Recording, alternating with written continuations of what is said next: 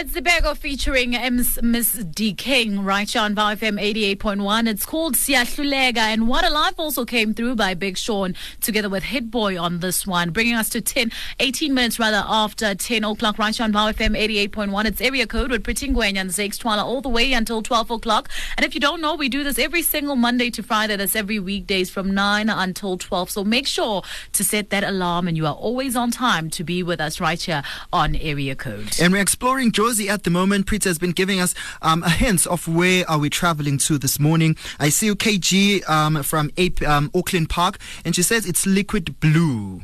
Liquid blue, nope. It's not the one, definitely not. And then um, Brian, um, is Brian from Parktown. Brian says um, 27 boxes. No, no, no, no. Yes, uh, 27 boxes along the streets are 7th streets. Um, you, you, you're, you're close. You're close. You're very close. And then Jabu says it's Campus Square. No, Campus Square is not the um the correct one. And then uh, Utabu is coming from Soweto. Yeah, Soweto.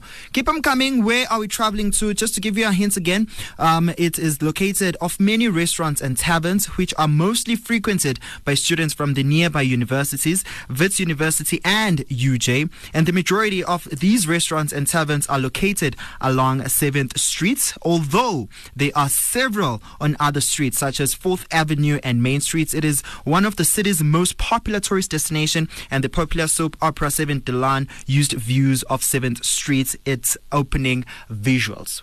If you know where we are traveling to this morning, please give us um, a WhatsApp or call us.